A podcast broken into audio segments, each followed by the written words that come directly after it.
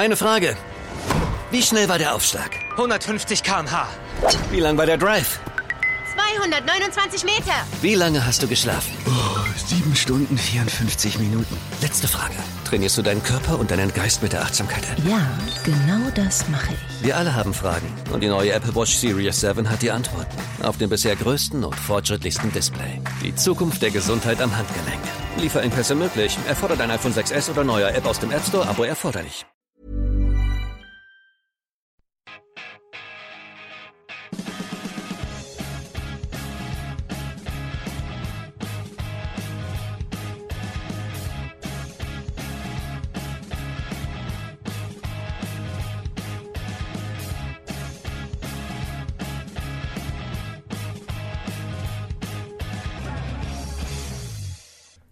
Right, welcome back. This is the Chelsea Fancast, and you're listening to me, Stamford Chidge, and uh, him over there, Mr. Jonathan Kydd.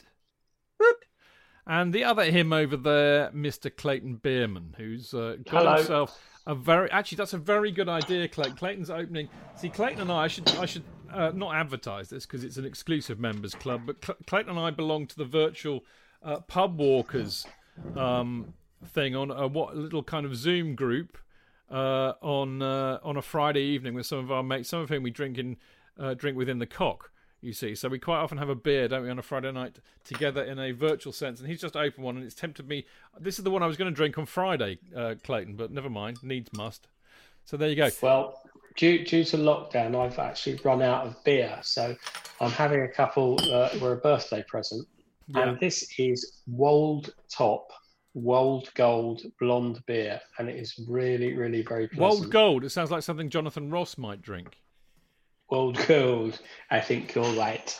Right. Anyway, the main uh, business uh, of this evening for us is, of course, having a good old look back uh, at the season that was uh, 1978-79. Um, again, this is. I think we're going to have to call this. Um, what do they call? It's like um, uh, what, oh, BC and uh, a. What is it? AD, isn't it? Uh, so I think we'll have to call this era of Chelsea BC before Chidge, because I've still not really yet found my way uh, to regularly going to Stamford Bridge. But I can tell you that these two chaps here, these two fine chaps, were definitely there and thereabouts. So my my first thing, I'm gonna gonna ask you, Clayton. Actually, um, Chelsea, you know, in spite of all the obvious evidence, were because they were dreadful uh, the season before, as as anybody who listened to the show last week will remember. But they were tipped for a quick return again. Did you think people are mad, or did you your hope hopes and expectations were such that you thought, yeah, of course? I think the thing is, at that time, we we had uh, assumed the mantle of a bit of a yo-yo club. We'd been up, we'd been down, we'd been up, we'd been down, and so the thought that we could basically go up again was not completely foreign. Um, but you did actually have to check and see whether the men in white coats are around. Um, but I, I honestly can't remember the beginning of that season the strength of the other teams in the division. So I can't remember whether we went down and, and the team that we went that were relegated would have been perceived to have been a better bet than than the other teams um, who were relegated and who were actually in the old second division at that time. There wasn't anything in our in our squad that gave us a huge amount of hope after the absolute codswallop that we'd watched the year before. Well, Uh, but you know, I think I've said, in, and when we've reviewed seasons before, that there is always an optimism at the start of any season. There, there is an optimism. Well, it's, it's interesting you say that that you know the squad. I mean, the squad was most definitely not as strong as before because, of course, Jonathan we'd sold Ray Wilkins for nine hundred grand, which made many of uh, my generation and a bit older uh, tearful to say the least. Uh, and of course, Clayton's hero Peter Bonetti finally retired at a grand old age. I think he was thirty-eight, wasn't he, when he retired? So we were we were weaker already, weren't we, J.K.? Well, I, I don't think he'd been great towards the, the end of the last season, Bonetti. I think we were aware that he was uh, he was on his last legs a bit. Um, uh, he always got he always threw himself wonderfully into um, into every uh, challenge with a with a forward on goal, and he was fearless, and he always got injured. and I think his body was had great difficulty recovering from the injuries because he was he was getting older and older, and he didn't quite have the same spring in his legs. Um, so uh, I, I, think it was a it was a mutual thing, wasn't it, about Bonetti? But then we were we'd replaced him with the um, with the uh, the eccentricities of the bizarre Peter Borota, who uh, um, uh, I have to say I was more my my memory had failed me about Borota because I remember thinking that he was a um, um, eccentric but sort of quite good, and in fact the reality is watching some of these clips back, he was just eccentric and terrible. Um, uh, so uh, it was uh, it was very very difficult um, looking very positive about it. But I mean, as a as I mean, Clayton's absolutely right. You you you always approach each season with an optimism because you think the teams in the division will never be um, as good as they were in the uh, in, in, the div- first division before. But um, but nonetheless, um, uh, the season before they were so terrible. It was difficult thinking they're going to get out of this first time. So, um, but uh, you know, you always hope. There's always that dreadful hope that somehow they'll they'll get something together. That um, they'll they'll select a group of players that will gel and uh, but as, as, you say, Wilkins disappearing was um, leaving for United was a blow. But I mean, I was a Mickey Fillery fan. I thought he was excellent most of the time, and, and Walker, Clive Walker. So uh, there's always there was always hope with that. Um, um, and uh, and I, I don't know. You always you not being terribly aware of what was going on behind the scenes. There was always the feeling that one of the a new signing might appear, and then just somehow push them into a into a a, a different standard. Um, uh, but yeah, it was. Uh, so you you've got a kind of double thing going on, haven't you? You've got you've got hope that you watch the first few games, it's hoping they'll win them, and uh, when it they're not playing very well or it's not quite as easy as you thought it was going to be, then your enthusiasm sort of disappears, dips a bit, and well, you then uh, I think, start observing in the same way. I think know? the fact that we, you know, we beat the China 11-3-1 in a friendly would have been enough to give everybody hopes that we would bounce back up. But uh, talking of people, we didn't really get anybody in. I mean, Peter Rhoades-Brown signed professional forms, and uh, Colin Pates signed professional forms uh, that summer. But we we we let uh, Gary Stanley go actually the day before Ray Wilkins, which I've completely forgotten about. Um, but uh, he went to Everton for three hundred grand. I mean, we all know why they were selling. Yeah, they were selling players because they were skint and they needed the money. Um, but they did all right. I mean, the first uh, the first kind of few weeks of the season. Oh no, they didn't do all right at all. I'm lying, of course. We drew nil nil against Sunderland um, at home, which was a fairly close uh, close fought affair, and then we managed to lose uh, away to West Ham and and then uh, we sorry, we, we I'm sorry, I'm just gonna, yeah, I'm, yeah. I'm, I'm, I, I haven't even started this beer, Clayton, and yet the, the smell of it's clearly got me pissed. Yes, we drew nil nil against Sunderland, and then we won away against West Ham, which is never a uh, you know no mean feat in those days. They ended up winning the cup that year, uh, and then we won at home against Wrexham uh, with an Eddie Niedzwiecki in goal, believe it or not. Uh, and then we played Plymouth Argyle in the cup, and we drew two all, and then we uh, lost New to Newcastle uh, away two one, and then we got booted out of the League Cup against Plymouth, Plymouth Argyle uh, on aggregate, and basically after that, they got rid of this surreal, quirky manager that had been Danny Blanchflower, and uh, in the summer, Geoff Hurst had been. Uh, acquired as the first team coach, and they promoted him to the manager with Bobby Gould coming in to uh, replace Danny Blanchflower. So um, Clayton, what what did you think about Chelsea having uh, the hero of 1966 as the manager of our club, with his great uh, track record of managing Telford? Um, I think that at the time, Jonathan, Jonathan, I'm sorry, I need to buy because I just saw Jonathan's face there. He's grimacing at the memory of it. sorry, mate, but carry on. I, th- I think at the time, um, and, and Jonathan may correct me but quite frankly, had they um, appointed Hector from Hector's House, a popular TV program at the time, with Kiki, with Kiki Danny, as the assistant, right? Yeah, yeah. to, to replace Danny Blanchflower, I think I would have been happy. I mean, Danny Blanchflower was possibly, and it's quite a very high bar, but possibly the most ridiculously stupid, inappropriate, and ridiculous appointment the club's ever made. and it was obviously based on the fact that he was willing to do the job for a couple of couple of pints of stout and a packet and a, and a packet of peanuts yeah. as a, as a weekly wage because there was no logic to it. It was just who, insane. Came up with that? Who on the boardroom came up with that idea? I mean, I have got no idea, but it, it just, I mean, it, it, set the club back. I don't know. it was for what? It, it's, is it, it, was, it was probably less than half a season in total because he, he was like the last third of the relegation season and then the first couple of weeks of this season.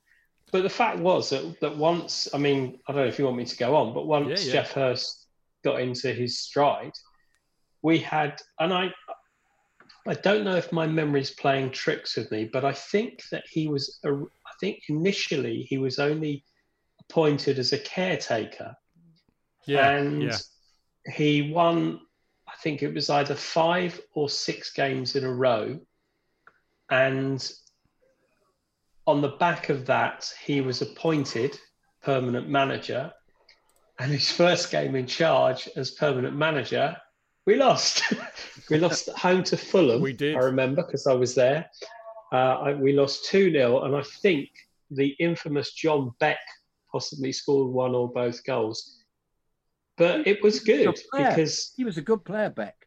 Oh my God, he was tough as tough as whatever. Tough, tough as teak. Tough as teak. Tough as tough as teak. Thank you so much.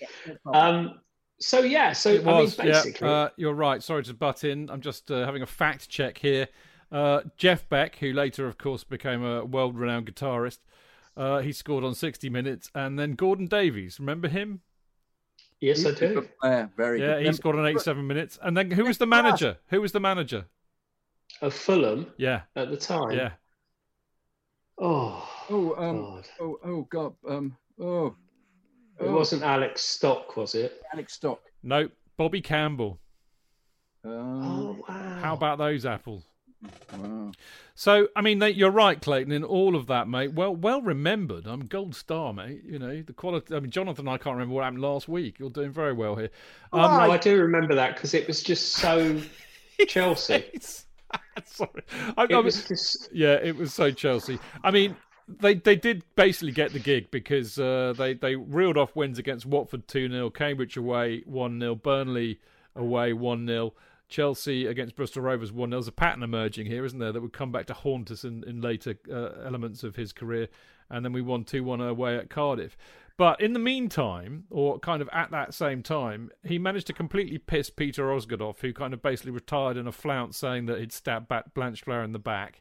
And he managed to sell Eamonn Bannon, who, of course, was cherry picked, hand picked by Blanchflower, and actually you know, he was quite a decent player as he as he then went on to prove by ending up playing for Scotland.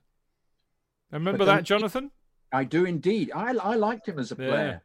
Yeah. He, but Agreed. He, he, didn't set the, the, the, place alight, but he looked he looked very industrious and uh, very um, c- uh, compact, and um, he was decent. And I thought he'd have a very good second season, but alas, no, not given an opportunity.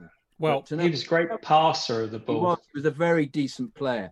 Very quality decent. player, actually. Um, yeah, but, um, it's interesting, wasn't it, that um, I, I, listened to John Sitton's um, uh, discussion about um, playing for Chelsea, and he said that um, Geoff Hurst was one of the worst managers he ever yeah. played yeah. because all he did was just get him to run everywhere. The yeah. ball was never used, and if any ball was ever ball work was done, it was always via Bobby Gould. We'd sort of secrete them off somewhere to play with the ball. But he said that, and his big thing, of course, is John Sitton said that, that when he was a, uh, when he was a student, that um, that Eddie Mack was, was this was this great great manager who, of course, um, uh, should have carried on managing them uh, because would have managed them to great success. Um, it was just interesting hearing it from a player at the time, but he said that uh, that Hurst was definitely the worst manager he ever played under. Um, well, having having as as Clayton so rightly said, got the gig and then losing to Fulham and then Sunderland, uh, we then played uh, Leyton Orient uh, on Saturday, the tenth of November, in in what yeah. is well, hang on, hang on, it's one of the most remarkable games that I don't know about at all. It, it never comes up in, in, in discussion or Chelsea history at all. But uh, for those of you who don't know what I'm talking about, Chelsea won 7 3. Um, and the other thing that's remarkable to me is that there, there were two players playing in that match who I just have no real recollection of. Sorry, one player certainly, Lee Lee Frost. Lee Frost, who scores a hat trick, right? Who who is Lee Frost? Whatever happened to Lee Frost? Well, he was a little pocket battleship of a player, and um, uh, he put it about a bit and was very skillful. And um, it was no surprise to me that he was scoring, but he then fell from favour, as appears to be the case. They have sort of limited time in the team. Like there's also Johnson was a decent. Yeah, I was thinking of him too. Again, Very somebody I don't have really any recollection of at all. But, but, but just really good in the air and decent skills, and um, I just think don't think it was a it was a time for for giving being given opportunities. I think Hurst was very specific. It's very interesting watching lots of these games. Um, again, is that you do appreciate. I've said this before about the, the the ball being passed back to the goalie rule, but it does mean that the ball is lumped up the field an enormous amount, and particularly from defence, particularly Mickey Droy, unfortunately, was never the most cultured of players. uh, just kick the ball. one of one of the games, one of the games that Chidge gave us a link to. I can't remember which one it was. I think we I think it was the Charlton game where we won 3 1. Yeah, yeah, yeah. And, and, Mickey Droy just took yeah. the ball out of defence and just whacked it forward. There was nobody there. It yeah. just went straight to the goalkeeper. And it was, I mean, God bless him. He gave everything for the club. And I love Mickey Droy because of And he was captain but, at the time, remember? Yeah. Yeah. Yeah. Yeah. Um, so come on then, Clayton. Do you remember the 7 3 against Orient? Tell me about it. I wasn't there, um, but I do remember it, and and it was just it was bizarre. It was utterly bizarre because the result came from nowhere, and as you alluded to in uh, um, is that the team had trouble scoring goals, and then for all of a sudden to come up with seven, it, it was utterly bizarre. I mean, I, I can't remember. I, I, just saw the result in the evening, and I just thought, what? Okay. Didn't make any sense at all. But as a consequence of all of this, they started rising up the league, didn't they? Well, yeah, were working for them. So you you can't understand. I still don't understand why Frost and Johnson were in and out of the side and then ultimately disappeared because they were clearly playing very well. But I remember it's that thing of watching a new player. I always have. I'm sure that we're all the same. We have great enthusiasm for a new player who comes in, and we want them to do really well. And if you see players doing really well, you think, yeah, great. Let's see them playing again next week and then they're not in the team the following week, and they play well. I don't get. I've never got that. I've never understood that. Well, Obviously, but, but I think that with with those two, I think there was Hurst obviously favoured uh, Tommy Langley and yeah. Clive Walker up front, and I think those guys missed out because he he seemed wedded to those two. And you know, to be fair, um, no better players. Of, yeah, uh, and to be fair, Clive Walker was a remarkably good player. And one thing when I was looking, he could be the, awful the, on his day, though, Clayton. He could be. He could be awful. Um, but name me a winger that consistently has a good game every week. No, true enough. And I mean, to be fair, he he so who who Jonathan? Steve Coppell. Okay, good point. Till he got injured, he was very inconsistent after that. Uh, but uh, yeah, Walker ends up being the top goal scorer with 13 and uh, top appearance maker as well with about 42 appearances, I think. So, you know, don't diss, don't diss uh, Clive Walker. Now, I, am I'm, I'm desperate to know whether you were at the next game, uh, which was Chelsea against West Ham on the 14th of November. It was an evening kickoff, so you might not have been. Were you at that match, Clayton? No, I wasn't because during this, well, this season and the season before and after, uh, I was at uni. So I couldn't get to all the home games, but I know what you're going to say. This was tasty. Yeah, John, Jonathan. Jonathan, do you remember the Chelsea West Ham match after the? I was uh, there. I you were there. there. right? Okay. What's this match famous for? And it's not us beating them two one. Uh, fighting. Yes. Yes. What a surprise. The, the, the cheeky chirpy cockneys caused a lot of ag that night because they basically all congregated in the shed Didn't end. Just take over. Yeah, that's right. Didn't wasn't there a constant sort of pushing people around the pitch, around the uh, um, and luckily I was ensconced in my seat in the uh, the east stand upper, so I wasn't um, having to. Uh, we just observed, thinking, "Oh God, here they go again! Oh look, they've pushed them round that side. Oh look, they've chased them round that side. Oh, well, oh look, the police are in here now." If, oh, okay. if you read uh, Kelvin Barker's marvelous uh, salary representing Chelsea in the eighties, uh, which is the definitive work on this era. And Kelvin will be coming on. I've got an announcement to make about the 50 years of Chelsea at the end of the show, but Kelvin will be coming on a few of these. And if in his book he says that basically about I don't know something like 200 West Ham fans, uh, very incognito, assembled at the at the bottom of the shed, which of course is where the kids used to go, and then they went loopy uh, when um, who scored for them? Uh, Holland scored on 25 minutes to go one 0 They announced themselves, at which point the, the Chelsea lot in the shed all absolutely went for them bit of a pitch battle, and then they were on the pitch. Well, actually, no. Apparently, the the, the, the West Ham fans on the other end started to come on as well. So it was a right old ding dong. Not very pleasant if you're in the middle of it, I would imagine. Uh, luckily, I wasn't. Clayton wasn't, and you were in the East Stand, so you got away with it. But you know what you said a minute ago, J.K. About us being top. We were we were in sixth when we played West Ham. We were in the third when we then played Charlton, which is one of the matches that I showed uh, I shared with you from YouTube, and then Notts County, the the away match where I thought we got hammered and still won three two. Lord knows how. How how they missed all those open goals? It was hysterical. They were as bad as we were. Well, they they were. It was I was I was astonished. Um, you know, Jonathan's muted himself somehow. I'm going to unmute him. There you go. You're about to say something, LB. I mean, you know, they they just missed missed goal after goal after goal, didn't they? Did, didn't they? Yeah they had that really excellent player playing Masson. Yeah, Don Masson. Oh, Don Masson. Went, then went to play for Forest, didn't he? After that, I think. No, he went to QPR. Did he go to QPR? Yep. Okay, okay. He was part of that side that nearly won the league. Right, right. So there you go. Bottom line is is that we were top of the league by the end of the calendar year. So I mean, how were you both feeling then? You must think thinking, well, hello, yeah, we are going to go right back up. Well, they they were playing very well, and as you said, you said um, uh, Clayton. Um, uh, Clive Walker was terrific, and so was uh, and Fillery was playing out of his skin. Fillery had that great ability to um, just dribble past lots of people and and curl shots in. He was a very classy player, Mickey Fillery. Um, and I've I didn't consequently miss Butch that much. But my, we were in the, we were in the second division, so the standard of team they're playing against obviously wasn't the same. But because Fillery looked to me to be a real real class act. I mean, they did have this ability to to there was something going right at the club in that they were getting hold of of players coming through who you thought, well, actually these are he's pretty decent. Gary Locke was still a terrific fullback. Um, um, what happened to David Stride? He'd played the last few games of the season before. Did he play very much? He, he was sold. He was sold to American team, I think, if memory serves me right. So, the, so we actually got money for him. We, we got money for him, but the, basically the premise was so frequently let's sell somebody rather than make a team up that is going to uh, um, do well in the next division. David Strides got sold to uh, Memphis Rogues for 90 grand on the 31st of October. Uh, so somebody okay. made it. Some uh, obviously um, Hurst made a decision he wasn't up to it.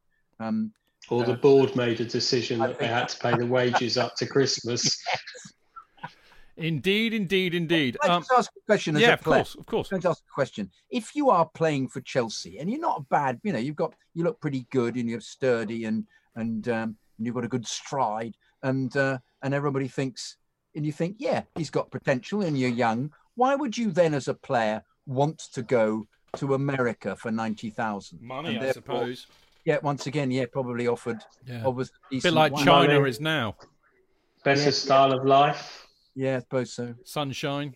I suppose so. Yeah, yeah. Uh, right, we're going to have a bit of a half-time break. We're at the end of the calendar year for Chelsea, so halfway through the season, we'll uh, continue with the second half of the season and have a bit of a reflect on it after the break. But before we do that, I should alert your attention to uh, CFC UK. Now, there are obviously no more match days, but you can still get uh, the best Chelsea fanzine around. Uh, you can get it digitally by subscribing online at cfcuk.net.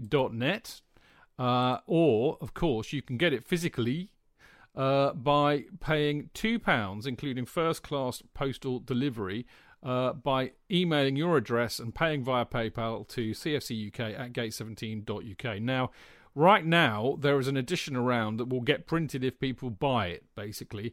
Uh, because it's a special one to raise money for four charities Help for Heroes, Leukemia UK, Help Them Help Us, and Stoll, who are of course, our next door neighbours and look after homeless veterans. Uh, and by producing, uh, well, you know, basically, we're going to produce uh, a special photo only edition of the fanzine which shall have uh, photographs from the past decade. I think me and you are in there, aren't we, Clayton? Don't worry, you're on mute. You don't. You can don't have to answer that. I think he is, but we're all in there. Plus a load of other uh, really interesting photographs taken with loads of people who are, uh, you know, kind of friends of the fanzine. Really. So the target is to raise 500 quid per charity. So therefore, the cost is six pounds inclusive of postage within the UK. Uh, but it will only go ahead if we reach the target that we're trying to raise.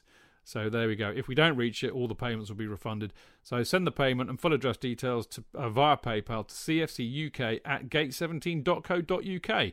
We will return after this break. Eine Frage. Wie schnell war der Aufschlag? 150 km/h. Wie lang war der Drive? 229 Meter. Wie lange hast du geschlafen? Oh, sieben Stunden, 54 Minuten. Letzte Frage. Trainierst du deinen Körper und deinen Geist mit der Achtsamkeit-App? Ja, genau das mache ich. Wir alle haben Fragen und die neue Apple Watch Series 7 hat die Antworten. Auf dem bisher größten und fortschrittlichsten Display. Die Zukunft der Gesundheit am Handgelenk. Lieferengpässe möglich. Erfordert ein iPhone 6S oder neuer App aus dem App Store, Abo erforderlich. Break.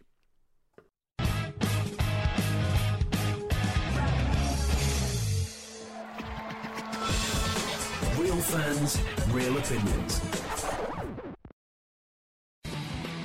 I'm Jason Cundy, and you're listening to the Chelsea Football Fancast. Up the Chelsea! Footballfancast.com.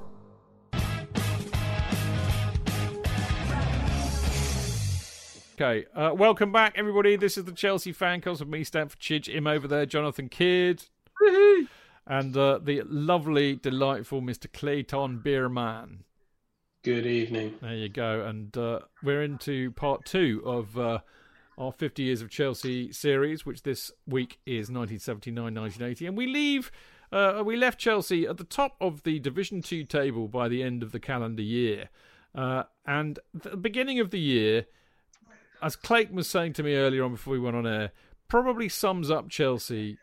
Two weeks in Chelsea's history that sum them up, perhaps, as a club more than any other. Um, we play the highly fancied, highly rated, you know, traditional big club Newcastle United at Stamford Bridge in uh, in January, I believe, first match of the of the new year, and uh, we absolutely wallop them four 0 I was watching this actually, funnily enough, just before we went on air, um, but we basically beat them four 0 uh, Clive Walker scored a cracking goal, Clayton, which I forgot how good it was actually. Um, but do you remember much about this match? Were you there? Yeah, I was definitely there. So basically, I don't know what it is, but over the years that we've we've got this thing that we really do give Newcastle a good humping every time we play them at home, and this may have been the start um, because we absolutely just because I think we were top and they were third, Yeah. uh, and so they they were sort of on our tails in the No, promotion. no, they, they were top. We were second. Or they were top, were they? And we were okay. And we absolutely hammered them. And I, I, they didn't have a sniff that day. And I remember being so excited after that game, and really, really gutted because I couldn't go to the cup game on the Monday, and we were playing Wigan at home. And the point is, I think, and Jonathan may correct me, but we were playing Wigan on the Monday after we played Newcastle because we were supposed to play Wigan the previous Saturday, but it was postponed. So it was rearranged. And being at uni, I couldn't really afford to go to, to Saturday and Monday. So I was absolutely gutted because I thought if we are played like this against Newcastle, what we are only going to do to Wigan. And Jonathan, would you like to take the story on? Well, let's put it this way: we were poor. Poor, poor. We were very Oh God! against. Were they? I can't remember. Were they in the old fourth division or were they actually in the conference? I, I, don't they I- I think they were in the conference Yeah. Good God. time. Yes, and um, and it was abject is a good word for it. I think. They only had one shot, didn't they? And it went in. it went in. Yeah, yeah. yeah. St- And it was, um, Scored, scored by the bloke who would eventually set up um, Depeche Mode, Martin Gore. It wasn't really Martin Gore, but his name was Gore. But as Kelvin says in, in the book, it set up wonderful headlines like uh, "Gory Night for Chelsea." yes, of course. Yeah. course. An interesting thing about the Newcastle game before we just get on to, into the the um, uh, the bowels of the Wigan game was how I didn't realise I'd forgotten that the the the tunnel wasn't on the halfway line at that period. The pitch was further down nearer the shed. Did you know that? And that the east stand was actually to the left much more. Oh, that's right, because they only aligned it years later, didn't they? Yes, yes. So you, was that when they actually got rid of the shed? They aligned yeah, it. They aligned it. it. Took that long. Otherwise, so you came out of the thinking you're on the halfway line. You weren't. You had to turn left. Uh, another another quick point. That's so point. Chelsea. It's just so Chelsea, wasn't it? Another quick point, just to mention it. In we missed out in the the Notts County game. How I think um, somebody was about to play. Was it Frost? I can't uh, uh, to score. About to score, and um, the goalkeeper just walked out of the penalty area and grabbed the ball and handled That's it. That's right. Yeah. And um, and uh, the referee didn't book him or anything. No. Nothing happened. No. And then and then Borota came out and, and knocked somebody over outside the penalty area and was booked. And every, everybody went mad. All the Notts County all players all came round and uh, and harangued the referee. And yet Chelsea didn't say anything to the referee about the goalkeeper. It was almost as if it was a different world and a different law. you know, yes, I'm allowed to handle the ball outside the penalty area, and you can't do anything about it. Okay, it's we'll like it's like tangent, chaps. But I've been having watched these matches today. I've been dying to ask you both this uh, these two questions. I mean, number one, of course, is the the old but, uh, Butker. Is it but Bukta kits? Remember the but Bukta kits? Notts yes. County, yeah. That's easy for you to say. Not not at all. Butt kissed. Buck Bukta Bukta kit. kits, which kits. I remember as a kid as being horrible. Weirdly, yeah. said better in an Asian accent. Butka. Kit. Don't start me. It's the beer. Anyway, I remember those kits as a kid. Oh, I mean, the, the only kits that I know that were worse than that, the kind of 90s version of the Bukta kits, were Kappa kits. Like nobody, nobody. You, you either bought an Umbro or an Admiral. You didn't buy Bukta or Kappa unless you were from the north, I reckon. But anyway, but you know that those kids. The, those I go, whoa, whoa, whoa, one of you, one of you, one of you. Sorry, Sorry the Bukta kits. I think that the Ball Boys at Stamford Bridge wore purple Bukta tracksuits. No way, but we were wearing Umbro. Don't you think? Uh, can you remember that, Jonathan? Yeah, it rings a bell. Yeah, Clayton. Yeah, absolutely. Yeah, uh, yeah. They, they they seem to come each season. They wore a different different shade of something, and you wonder whether it was a excuse me, it was a rival firm. I don't think they paid any attention to consistency like that, did they? They didn't say no. Everybody's got probably fell off the back of a lorry, didn't they? Mate? Yeah, they were probably yeah, yeah, yeah probably. Uh, I was surprised they actually wore the same uniform rather than just a kind of their their own shorts and their own socks. Now, here's a question for you: Had, had you donned the uh, Stamford the Lion kit by now? Um, 79 80 it was my uh, my era was that so uh, sorry um what was the game? Hang on west ham at home. Uh that's no, when all ne- the the ag was. Did you next... start all the ag jonathan with the west ham fans dressed as Stamford the lion? Uh no because you you it was a it was a saturday game you were yeah mine was a saturday Stamford. yeah yeah yeah. You know it was the next season. Right 80, 80 81 yeah, yeah. All right, fair enough. Now, listen, talking to Stamford Bridge, the the the thing, the questions I wanted to ask you. I noticed this watching the Charlton game. It's the first time thus far, you know, and okay, I've only been catching up on all the old YouTube clips, but as you know, I love the singing, so I've got my ear tuned into it. And, and thus far, Chelsea's repertoire seems to be when they get scored against, it's you're going to get your fucking head kicked in, or whenever there's a really good challenge, Chelsea aggro, Chelsea aggro. But in the Charlton game, I hear we'll follow the Chelsea over land and sea. And I haven't heard that up till now. And the other one I heard, this I think was uh, up at uh, Notts County, I heard them singing Carefree. Yes, yeah, absolutely. For, that's the first time I've heard "We All Follow and Carefree this season. I mean, I thought it was quite interesting actually. All you could hear in the Notts County game or the highlights of that Notts County game was Chelsea fans singing. Yeah, yeah, great support of that. Yeah, clearly. Yeah. But were these songs sung before then, Clayton? It's just a bit of a, a weird kind of coincidence that I just happened to have stumbled across two. No, I don't. I don't think so. I mean, I I sort of continue to be hor- horrendously embarrassed by the fact that you can hear us singing "You'll Never Walk Alone" with the scarves up in all these Yes. clips, and No, no, I was saying everybody everybody used to do that. It was Yeah. a generic song. It wasn't a. It was then a, a, a- appropriated by the by the Scousers. It was it was like a, a joy. I, I've never worked out, I, as I said before, but never worked out why a song from the musical Carousel was was was taken on board. because Gerry and the Pacemakers did it, and Gerry and the. Pacemakers were a Liverpool, Liverpool. band. So therefore, why did we embrace it? Uh, and various other clubs embraced it as well. What was? No idea. So they had a No right. idea. Apparently, apparently, was it? It was a it's a huge thing with Celtic before Liverpool. Oh, perhaps there was that connection as well. I've got a great bit of info from uh, good old Mark Meehan who we had on last week. And by the way, people, if you were waiting for Mark Meehan's My Chelsea, I, I just had a bit. I had a mare this weekend because I had like seminars coming out of my ears, and I had got hauled up to London to to do various things up there. And in between all that, I managed to put my back out. So it's been a bit of an eventful weekend. So I will get Mark's My Chelsea up this week, I promise. But Mark said on Mixed, he says Eddie McCreadie was manager at Memphis Rogues, so would have bought David Stride.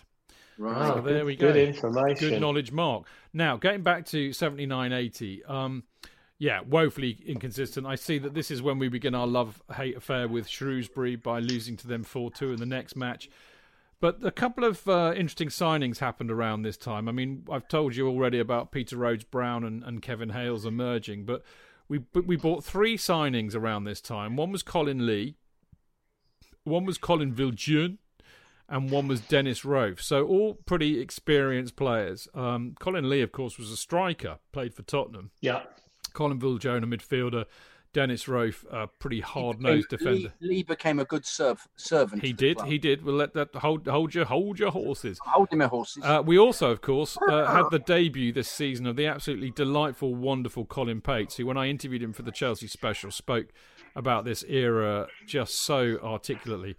But anyway, it occurred to me how many football teams do you know who have had three Collins playing for them at the same time? Wow. There you It's go. a very, very good question. It's a very good question, isn't it? Um, Can I? yeah. Can I just? I don't know if you're going to go back to it, Chidge, but can I just um, go back to the Shrewsbury thing? Yeah, totally. So this game, and I don't know if Jonathan remembers it, but this game is why we didn't get promoted. Because in this game that we lost 4 2 at home, a certain player called Chris Kamara, who played for Shrewsbury Town, took out John Bumstead. No, he didn't. Not in Who this. did not then? not in this one. Maybe later on in the season, but Kamara wasn't playing in this match. Oh, okay. Well, John Bumstead got injured in this game, He did get injured. and he was out for the rest of the season. And that, I thought, uh, uh, certainly at the time, Yes.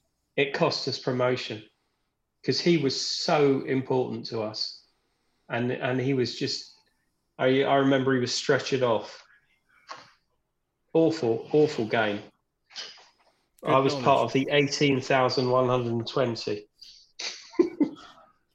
So what was it with Shrewsbury? I mean, I I, I don't know. I think I, I have a kind of an affection for these matches because Psycho Phil and the Norman boys always talk about it. I mean, there's one match, it might have even been this season actually, where Phil took Stuart as a two-year-old toddler, complete with the you know those little harnesses you could get toddlers, right? So you have Yeah. one of those. Phil at half time, they're they're at the front, and Phil at half time put Stuart down so he could roll up a fag. And before he could know it, Stuart had managed to crawl over the, the fence and was launching himself into, you know, running onto the pitch. Uh, at which point, all the Chelsea fans started cheering, Chelsea aggro, Chelsea aggro. This little two year old toddler doing a, pit, a lone baby pitch invasion. It might have been the next season, actually, but uh, I have a memory of this actually. I have a memory of a child going onto the pitch. that was Stuart Norman. crowd being very, very amused by it Yeah. and doing, shouting Chelsea aggro. Yeah, yeah. I think it might have been next season, to be fair, but it, that's always kind of like made me fascinated about us playing Shrewsbury. We had a terrible record against them. Um, another West Country team, uh, which this this amused me royally when I when I checked this out on YouTube. But obviously, we we played Bristol Rovers. This is now getting towards, uh, yeah, this is now in February. Uh, we're still third, and uh, I mean we got we got hammered really three 0 but the the match is not remembered for the result much, as I discovered by looking for match footage to find none but a an ITV news report of Chelsea hooliganism and the FA trying to ban Chelsea from travelling away, but apparently the club sued the FA and they had to to, to revoke the ban. Did you two remember this? Yes, yes. Well, and also, but I, was, I remember. I remember the trouble. But it was a typical reaction, wasn't it, to losing? If you if you if you lost like to a number of goals like that and played not particularly well, they'd they'd just they'd all go mad and try and destroy everything. That was it. I remember the police horses actually charging the up the terraces. Yeah, yeah, yeah. That's they. They had footage of that on YouTube. I don't know why. I mean, there'll be people that are listening, no doubt, and I shall ask a few mates. But there seems to have been a a pretty big enmity between Chelsea and both the Bristol clubs. Actually, uh, I, I remember people telling me about a lot of ag at Bristol City when we, whenever we played them. So I don't know, don't know what they put in the cider down there, but it clearly uh, caused a bit of a ruckus. But moving swiftly on, um, we're still top of the league, right? With a month to go, we get to April and we're still top of the league. Now Clayton says that um, our season. I think it's a really good point actually about Bummers losing. Bummers really hampered us because he's a great player for us. But uh, we lost 1 0 at Leicester, who were in the hunt for promotion as well. We lost 1 0 to them, largely because one of their defenders clatters Petar Borota. And, uh, you know, basically they score as a result of that. Uh, and even on the commentary, the lovely Hugh Johns says well, he couldn't understand what happened there because Borota had been clattered and it probably shouldn't have been a goal. But that didn't help. But we still go into the, the final match of the season, really. Uh, you know, with a good chance of getting promoted. Um, we had to beat Oldham at home. Birmingham had to fail to win, and then Sunderland had a game in hand, and they had their game in hand was against West Ham, who of course just won the FA Cup and were still very much on the piss. So guess what happened? Well, we beat Oldham three 0 Birmingham won, and Sunderland won, and we miss out on promotion by a point. Right? No, it was goal difference. Goal difference. Are you sure? Yeah. You sure? Okay, I'll give No. I'll, I'll give you a No. point. I'll give you a point. You're you're right, Clayton. You're right. I'll give you a point if you can tell me what the goal difference was. Uh, I, am cheating because I'm looking. Birmingham, Birmingham was 20 and we were 14. Indeed. So we miss out. And the reason the reason why I sort of one of one of the, the the worst thing was, and I think I'm right in saying that we we played on the Saturday, but West Ham didn't. Sunderland West Ham wasn't until midweek. because of the FA Cup. it? Because of the FA Yeah. Cup final. Yeah. But but one of the worst results that we had, and I actually went to this game, and it was quite Quite funny. Well, it wasn't funny at the time. Was the fact that we got beaten five one Yeah. by Birmingham, and it was a midweek game, and it was really important. So we went up there, and I remember as I was taking my seat behind the goal, Peter Borota was flapping the first one in. It was literally in the first minute. We went 2 0 down about another minute later. And I think Tommy Langley scored just before half time and thought, ah, you know, we're back in this. We left at 4 1 and I got home back to uni. And I remember one of my college mates saying, oh, that was a tough old journey and all the rest of it, wasn't it? He got a bit of a hammering. I said, yeah, we lost 4 1. He went, no, you lost 5 1. so we hadn't even listened to the radio on the way back or it wouldn't have even been on the radio on the way back. We would have just been listening to music. And that, if you look at the, the goal difference behind Birmingham, that was one of the, the also one of the main reasons why why we didn't go up. Should have won then, of course. If they won, there wouldn't have been any problem at all. There wouldn't have been Yeah, worrying about it. But it's it's accumulation of the season, isn't it? Really, it's these. It's taking your eye off the ball in certain games. I mean, you know, they around it. They'd won the lot. They'd won four, five of them, didn't they? They won the next four off, next three after. yeah. I've, I've and they lost. Then they lost to Rangers. It was just the run-in. Was it drawn, drawn, one drawn? That yeah, was we didn't. Well, we, we won two, drew three, but you know, I'll get onto this in a minute. But very quickly, we've got some great posts on Mixlr that you'll love. Uh, Matthew MHL Gate 14 says Bristol away. People used to stop you and ask you the time to hear your accent to find out where you're from. Okay, and uh, Joe That's Blog. what happened. That's what happened to me at Birmingham. Yeah. And I had to say, I'm not quite sure. I don't normally wear a watch, Yeah. and we we got away with it. He said, My watch was stolen by the peaky fucking blinders. Uh, anyway, uh, which, funnily enough, actually, as a tangent, I, I, I, I missed lots of them on the first time round. I've just watched all five series, you know, off the trot, which has been great fun. Uh, anyway, so I've been going around going peaky blinders all week. Anyway, um, we digress. Talking of Birmingham, Joe Blogg says when we lost to Birmingham way 5 1, Borota scored a headed own goal. Well, that must have been the first one. It was a corner. It was an in swinging corner, and I can't. All I know is that he was he was sort of waving it through. So whether it hit his head on the way in, I don't know. And uh, Aussie Simon. Sorry, Jonathan, go on, mate. As if he tried to head it over the goal because that's the kind of thing he used to do.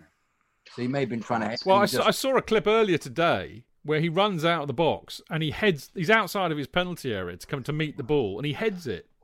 Yeah. The guy was barking, wasn't he?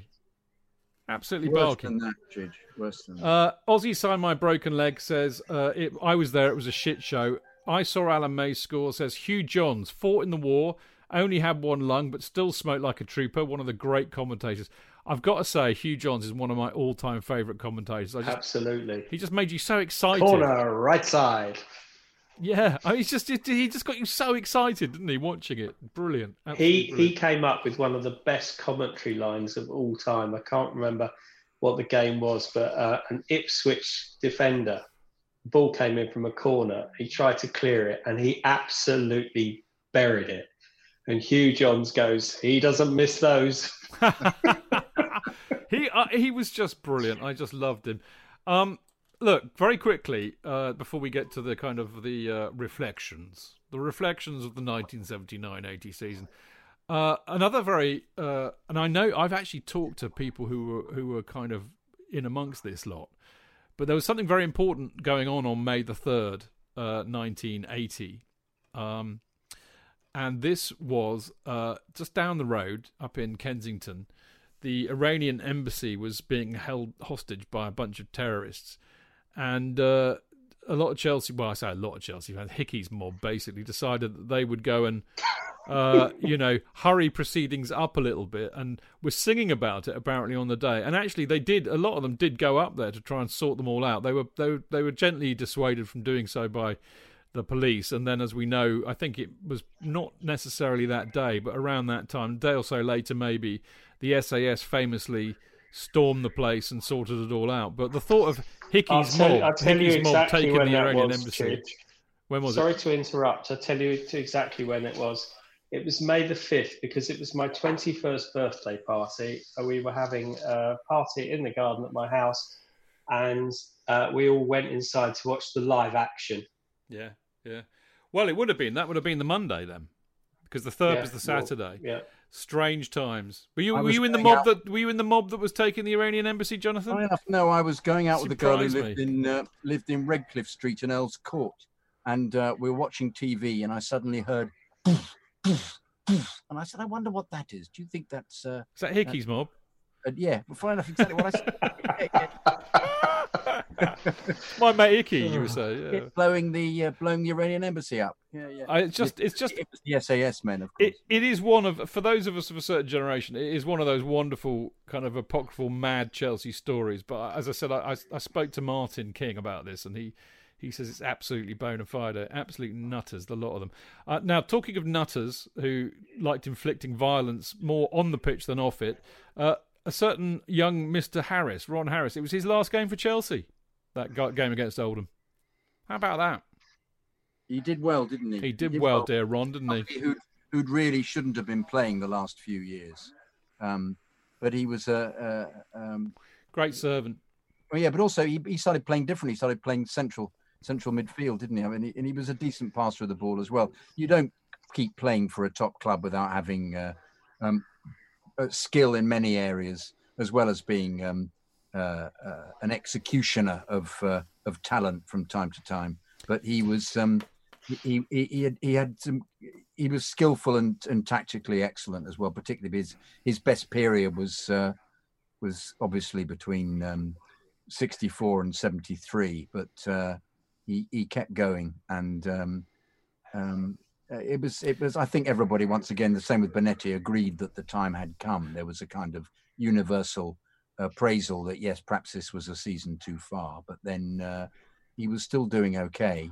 So, um, uh, and I think he was obviously a terrific presence in the changing room. I think that was something that um, well, similarly Mick, um, um, Mickey Nutton said in his John Sitton, I should say, said in his in his article I, I listened to his podcast I listened to that he found him charming and funny, but also a very good influence in the changing room, which well, is what you, it's a really good point actually, because Gary Chivers uh, on the Chelsea special I did with him was so fulsome in his praise of Ron, and he said he, he was such a lovely guy because he he would he was like a father figure. I mean, obviously Gary played in defence and would play next to Ron, and he would be telling him where to go. He'd be like coaching him all the time on the field and just giving him the benefit of his experience. And and I think we underestimate this about Ron, don't we, Clayton? Because you know, he gave everything for the club. He was com- he was actually really selfless in that in in that form. You know, he helped people. He helped these youngsters through and develop, and it just shows you that actually you need to look at things in the whole, don't you? He might not have been as good a player as he was, but his experience was was priceless. I think. Yeah, I mean, uh, he he, he was uh, he was with the club man and boy. Uh, I know that he he went on a free to Brentford uh, at the end of the season but he he was he was a fantastic, fantastic captain. Um, and it was quite interesting that, that Jonathan mentions that and you mention it. But just watching the highlights, if you watch the, the Newcastle highlights after um, Clive Walker scores, or it wasn't Clive Walker, it was the fourth goal. Clive Walker made the fourth goal. And they're running back to the halfway line, and Harris is in his ear the whole time. Yeah, yeah, yeah, yeah. Not admonishing him, but he's talking to him, and he's he's sort of I don't know what he was saying to him. It might have been where are we going later, or you know what, what's for dinner. A little more like you've got the beating of that fullback every time. Keep going. Yeah, something like that. Just keep doing it. Just I mean, he, he was a great servant. I love him, and I, have I've sort of spoken to him a couple of times um, in the recent years, and he's just a lovely man, and, he and he's Chelsea. Yeah, absolutely. Well, as we said we finished uh, not one point off promotion. We were actually denied by goal difference, uh, which does kind of give us all sorts of permutations. I think Clayton's point that had we not lost 5 1 to Birmingham, uh, we would have gone up is true. Although they were seven goals, I think, or six goals ahead of six. us. Yeah, so, you know, it might have helped. I mean, Kelvin says that had Mickey Droy not hit the post in the first match of the season versus Sunderland, where we drew nil nil, we'd have been promoted, which is a good point. There's another thing he mentions, which I thought was wonderfully ironic in a sense, but a mere two seasons later, uh, three points for a win was introduced in the league, and if it had been in place in 1979-80, would have been promoted at the expense of Birmingham. So I think. Well, if you if you actually look at the final table, um, Leicester, who went up as champions, I think. I mean, we have more wins than them. We have more wins season. than anybody. We had 23 wins. The other three above us, which are Leicester, who were champions, yeah. Sunderland, and then Birmingham, they all had 21 wins. Go figure. Go figure. Well, look, given all of that, chaps, given how close it was, um, you know, you were you were both there. You were going. I mean, if we'd have missed out, if Chelsea had missed out, if, if I'd have been going as well, and been more cognizant of all of this, missing out on promotion on goal difference, I would have been gut, gutted. I was completely eviscerated. Yeah. I was listening to the bloody result, trying to get the results of the West Ham game all the way through the whenever it was the Monday, listening, and then you just you knew that they weren't going to win, and it was just oh, it was so disappointing as always. I was the same, gutted completely. Oh God. Yeah, no, it was it was awful, and I think it was, I think it was awful because, you know, you started off the season with Blanchflower in charge with sort of you know not much hope, but, uh, but then we'd really hit some form. And it was just the fact that we'd stuffed up towards the end of the season.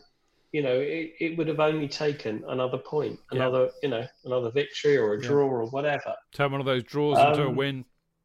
I went yeah, to the guard. Maybe it was the psyche of the team that, that, that you know, in, insofar as we now have the psyche of winning, that that team didn't have it and they didn't know how to get over the line. And, and on the basis that we had Telford's ex-manager, uh, maybe it just it just wasn't there, mm. as so that, as it went on to prove. Mm. I went into the garden and shouted and howled about being a Chelsea supporter.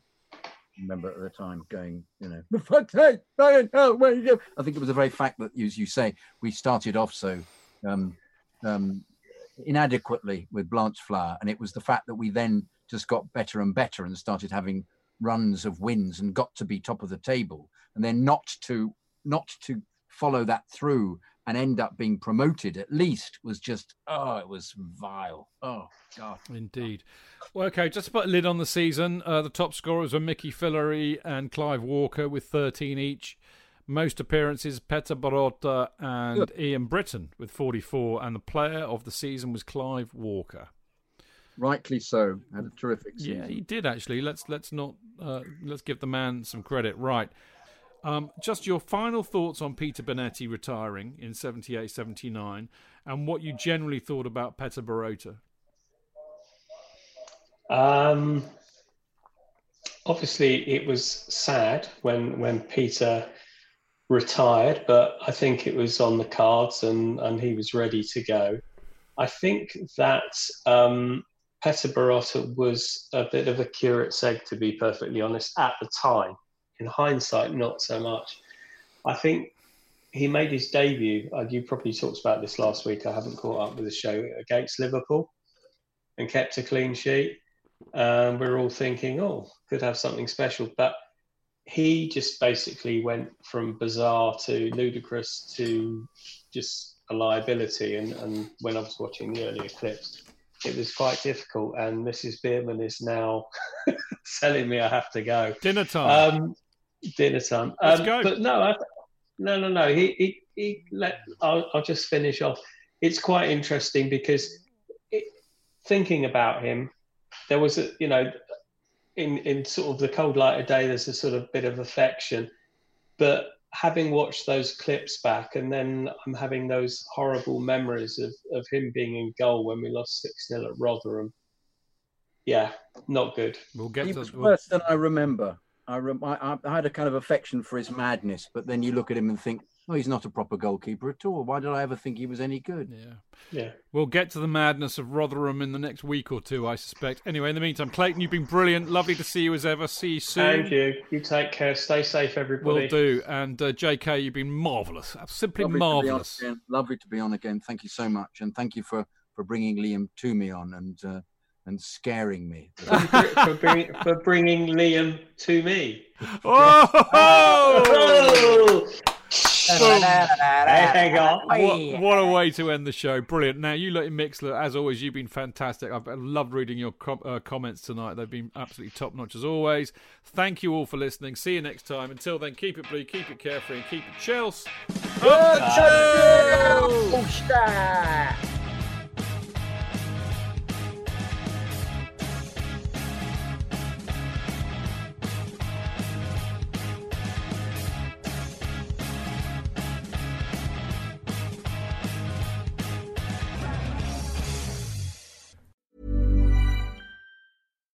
Eine Frage. Wie schnell war der Aufschlag? 150 km/h. Wie lang war der Drive? 229 Meter. Wie lange hast du geschlafen? Oh, sieben Stunden 54 Minuten. Letzte Frage.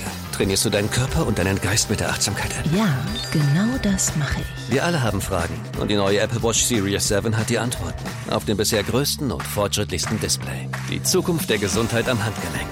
Lieferengpässe möglich. Erfordert ein iPhone 6s oder neuer App aus dem App Store, Abo erforderlich.